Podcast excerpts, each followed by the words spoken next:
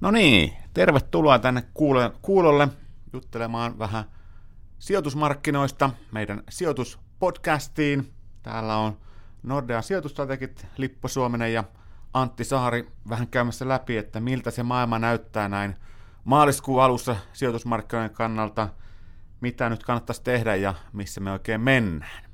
Ja Toki tänään ollaan äärimmäisen hyvällä tuulella liikenteessä, koska osakesijoittajan elämähän on kivaa ja viime aikoina se on ollut vielä kivempaa, eli meillä on aika huikea vuoden alku tässä takana, ihan loistavia tuottoja saatu osakkeista.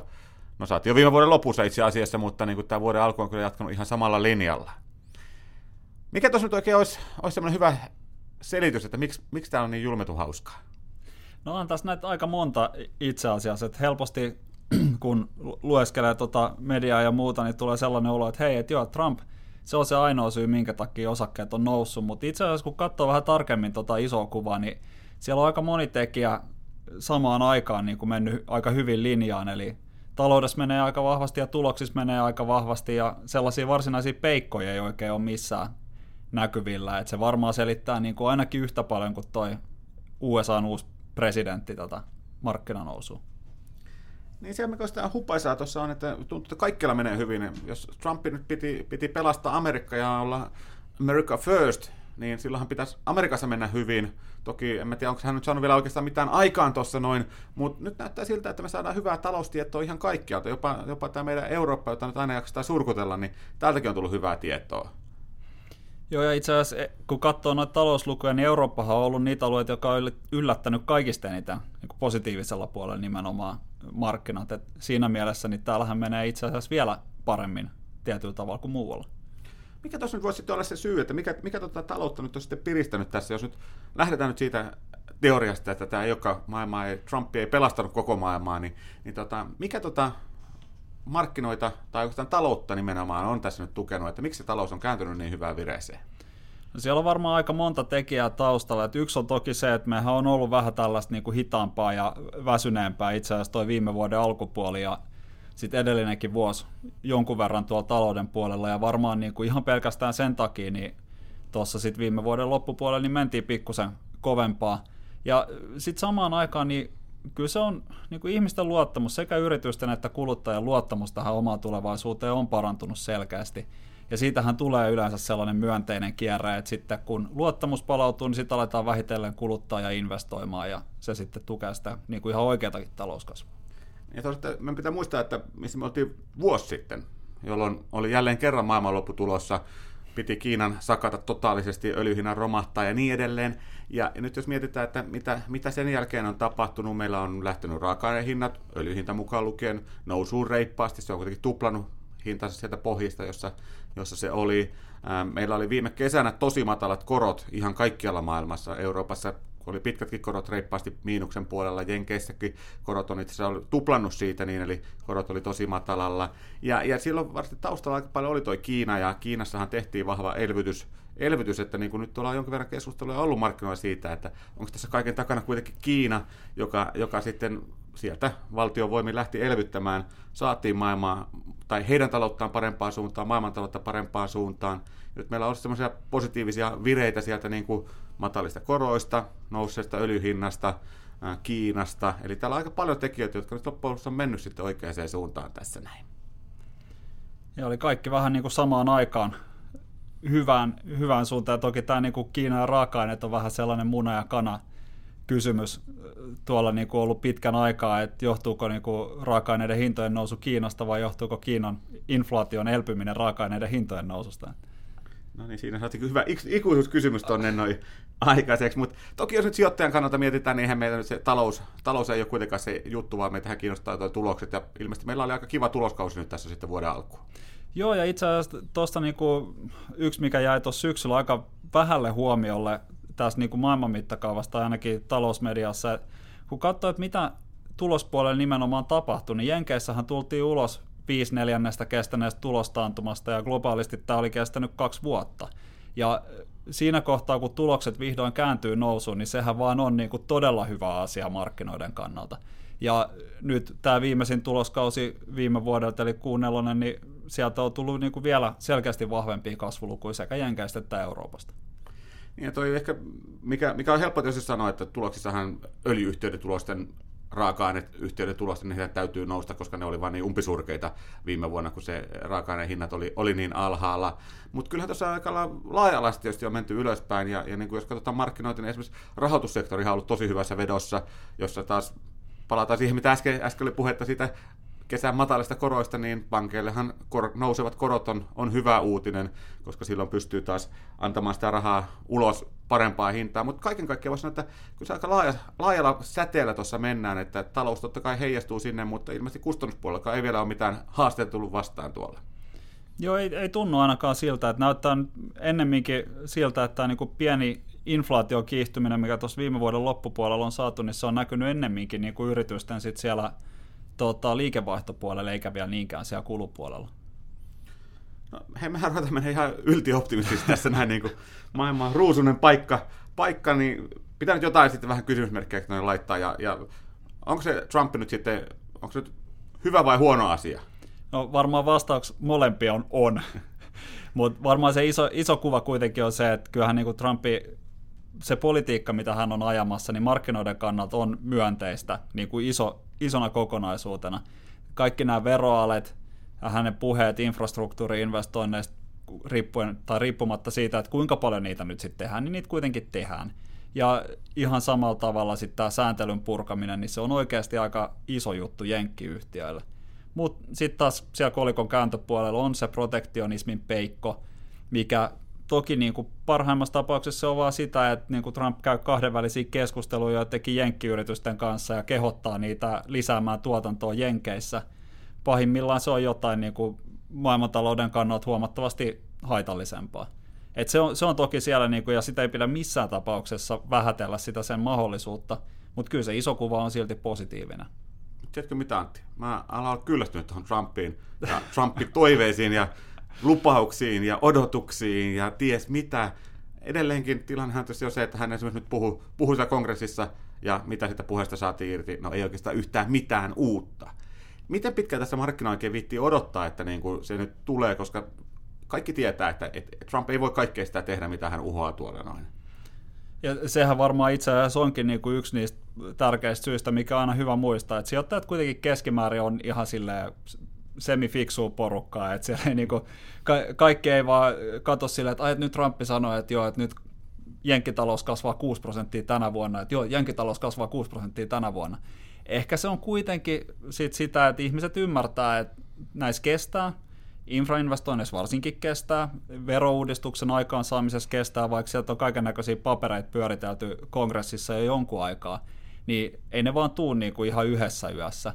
Että kyllä varmaan niin kuin sijoittajat on valmiit antaa Trumpille silleen niin kuin ihan jonkun verran, tai niin kuin ainakin sanotaan järkevästi aikaa. Hän on itse, tai tämä tuota, valtiovarainministeri sanonut, että elokuuhun mennessä olisi jotain verosuunnitelmia mahdollisesti tulossa, niin oletettavasti nyt ainakin niin kuin sinne ollaan ihan valmiit odottelemaan – mutta toki jos tämä niinku vaan jatkuu, jatkuu ja jatkuu, niin sittenhän viimeistään republikaaneilla on ongelma seuraavissa välivaaleissa, jotka on sitten ensi vuoden syksyllä.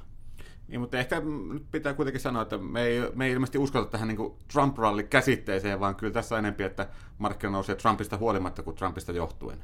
Joo, ky- kyllä se näin on. Et toki niin kuin, vaik- ehkä ei myöskään olla argumentoimassa sitä, että niin kuin pelkästään tuota, Trumpista riippumatta vaan ehkä just nimenomaan näin Trumpista huolimatta. Et kyllähän nyt varmaan niin kuin jotain tukea sinne on myöskin markkinahinnoittelua saanut aikaiseksi. Niin, ehkä se iso, iso tuki tietysti on tullut siitä, että kun kaikki pelkäs, että niin kuin Trump tulee ja tuhoaa kaiken, ja nyt hän ei olekaan vielä onnistunut tuhoamaan kauheasti mitään, niin, niin se on jo niin kuin semmoinen positiivinen yllätys tuo momentti tuonne, tuonne markkinan kannalta. Mutta kun me halutaan aina pelotella sijoitusmarkkinoilla ja pelätä kaikkea, niin, niin mitäs, pelätä, pelätäänkö me seurasta Euroopan politiikkaa? Pelätään vaan. Kaikki muutkin pelkää. Siinä on paljon pelkäämistä.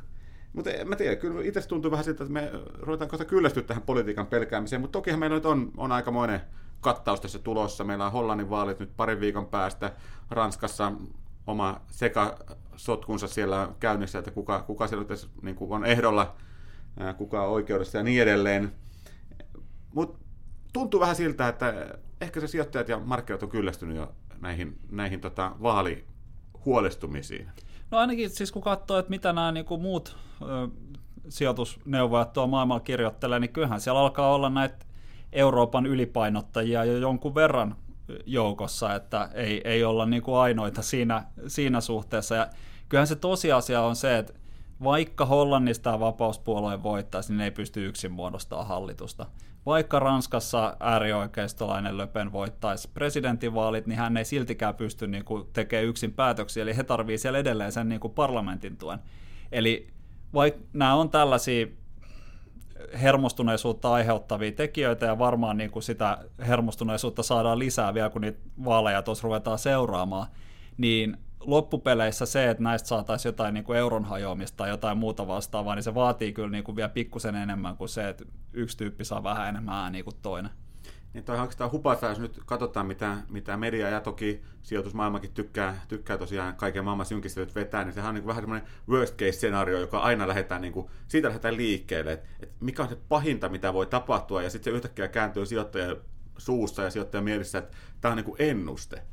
Ja, ja niin kuin tässäkin, niin totta kai me voidaan maalata ihan pikimustaa, että niin kuin kaikki maailman asiat voi mennä päin mäntyä, mutta niin kuin, sanotaan nyt 9, kertaa sadasta kaikki maailman asiat ei mene päin mäntyä. Ja, ja niin kuin nyt jos mietitään tosiaan realistisesti, niin mitä Hollannissa nyt voi tapahtua pahimmillaan, no kyllä me aika kaukana ollaan, että päästäisiin äänestämään siitä, että ne haluaisi eurosta eroon, puhumattakaan siitä, että mikä se lopputulema on Ranskassa sama juttu, että se, että Ranskan euroero olisi tuossa nurkan takana, oliko se nyt joku 70 prosenttia kansasta kannattaa euroa, niin ei se nyt näytä siltä, että tässä mitään, mitään sellaista uutta supereurokriisiä nyt ihan vähän aikaa oltaisiin saamassa. Joo, ei näin, näin se on, että niinku, tuntuu, että kun sä sanoit, että sä oot väsynyt tuohon Trumpiin, niin mä alan olla väsynyt tähän niinku Euroopan politiikasta jauhamiseen. Onko mä aika väsynyttä juttua No hei, ei puhuta sitten politiikasta, ei puhuta. Puhutaan politiikasta, puhutaan rahapolitiikasta. Koska jos me ei nyt enää, enää ruveta näistä normaalipolitiikoista huolestumaan, niin pitäisikö meidän huolestua sitten tuolta keskuspankista eli rahapolitiikasta? Fedin koronosto onkin ehkä lähempänä, mitä me kuviteltiin. Se on täysin mahdollista, että se tulisikin nyt jo maaliskuussa. Joo, se on toki niinku herättänyt tuossa markkinat aika, aika kovaa ja itse asiassa mielenkiintoinen juttu sinänsä, että yhdessä päivässä se markkinoiden hinnoittelema todennäköisyys sille maaliskuun koronostolle niin melkein tuplaantui ihan yhtäkkiä parin, parin puheen perusteella. Mutta siitä on hyvä muistaa se, että ensinnäkin ne, se Fedin ohjauskorko on edelleen aika matala. Se, se on niinku, kun katsoo pitkää historiaa, niin se ei itse asiassa ennen finanssikriisiä ole vissi ollut ikinä näin matala. Ja sitten kun mietitään sitä, että no, että Fedi nostaa korkoa, no totta kai niin kuin korkeammat korot periaatteessa hidastaa talouskasvua, joo, mutta miksi Fedi nostaa korkoa? Ne nostaa korkoa sen takia, että talous kasvaa aika kovaa. Niin, ja sen takia, että ne pystyy nostamaan korkoa. Nimenomaan. Ihan oikeasti, eihän me kukaan haluta, että korot olisi näin matalalla. Vaikka se monessa mielessä kuulostaa hauskalta, niin kyllähän korkeat, korkeammat korot, normaalimpi korkotaso kertoo siitä, että maailma on paremmassa kunnossa, ja se on kuitenkin se, mitä jokainen sijoittajakin oikeasti haluaa, että meillä olisi maailma, joka on hyvässä jamassa. Kyllä se näin on, ja sitten myöskin se, että sit kun jonain päivänä sit siihen seuraavaan taantumaan ajetaan, niin se on vähän ikävää, jos ne korot on edelleen nollissa silloin, että sitten keskuspankit joutuu käyttämään vielä vähän lisää mielikuvitusta.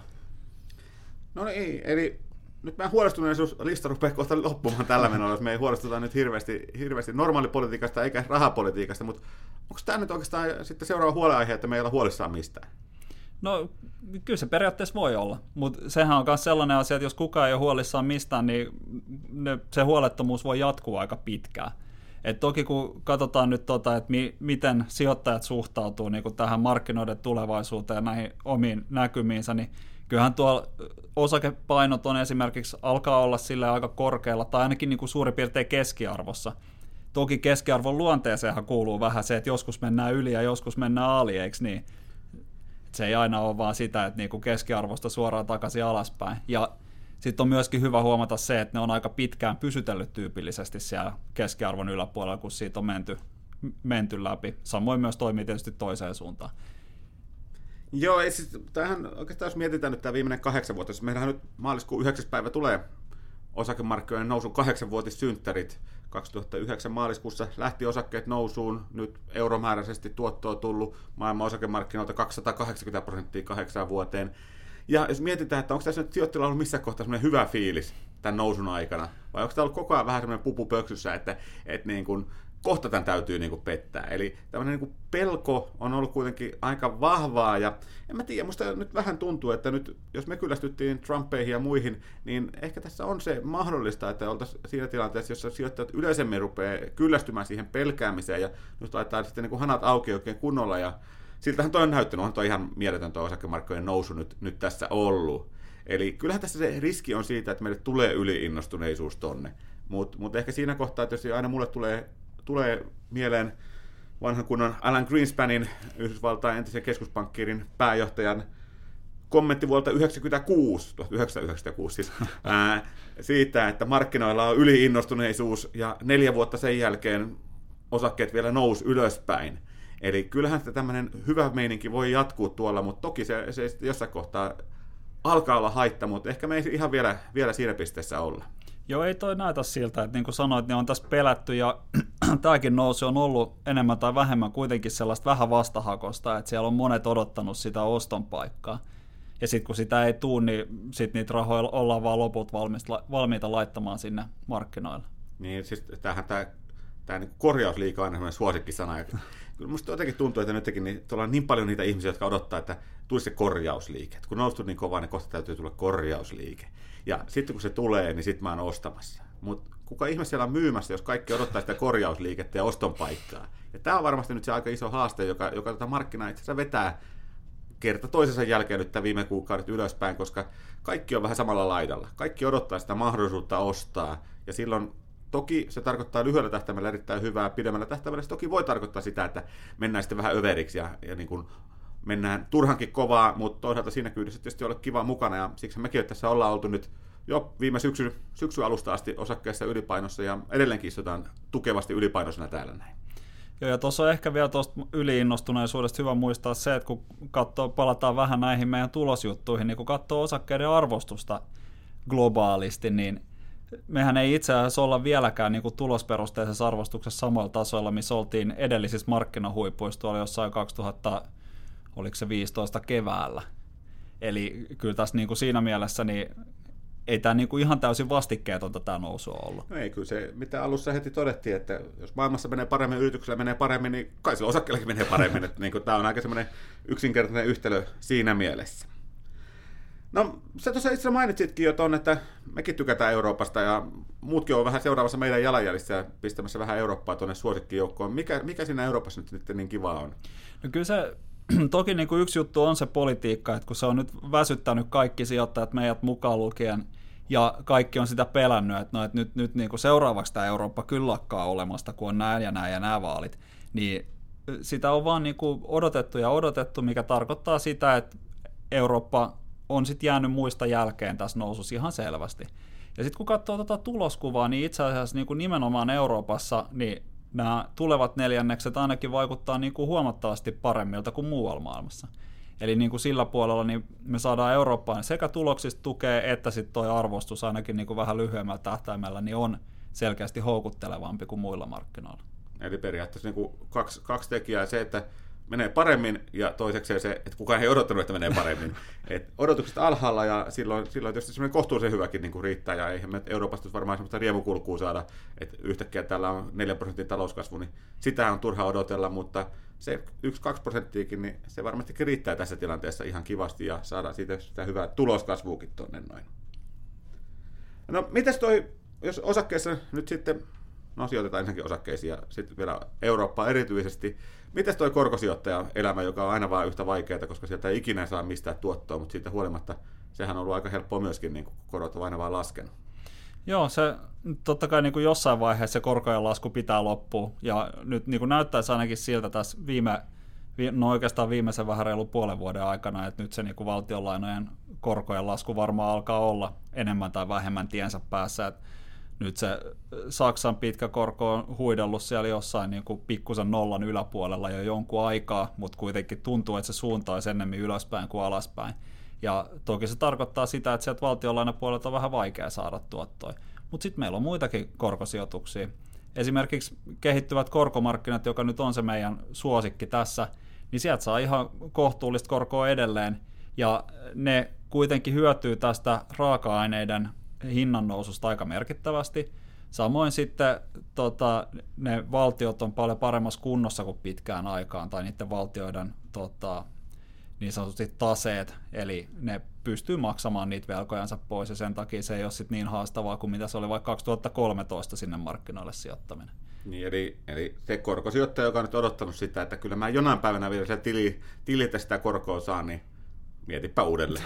No ehkä sä jonain päivänä saat, mutta niin kuin, kyllä se odottava aika vaan julmetun pitkä, pitkä tuossa on ollut ja tulee olemaankin. Eli kyllä korkopuolellakin on ihan selkeä, että pitää hakea jotain muuta vaihtoehtoa sille tilille ja kyllähän se on ollut kannattavaa. Tästä täytyy muistaa, että kyllähän tässä viime vuosien markkinoilla se, onko sitä ainut häviäjä ollut se, joka on niin kuin rahoja sillä tilillä makuuttanut. Valitettavasti siihen ryhmään kuuluu meistä aika moni, että, että siinä on varmasti oppia meille kaikille. Mutta voisi sanoa, että me ollaan kyllä aika hyvissä tunnelmissa. Kyllä, kyllä tämä sieltä vähän vaikuttaa, niin kuin nyt tämänkin keskustelun perusteella. Niin, siis osakkeissa, joo, onhan meillä niin kuin, siinä mielessä totta kai huolissaan, kun on, on niin vahva nousu jo takana, että jossain kohtaahan siellä täytyy sitä kuproakin tulla vähän vastaan, täytyy tulla sitä pomppuja vastaan, mutta se, että jos siellä pieni, pieni takapakki tuliskin, niin kyllä se vaan tuntuu siltä, että se on enempikin oston paikka edelleenkin, kuin, kuin mikään syy lähteä hirveästi huolestumaan. Näistä tunnelmissa lähdetään nyt tänne maaliskuun sijoitusmarkkinoille. Toivotaan parasta, uskotaan parhaimpaan tulemaan.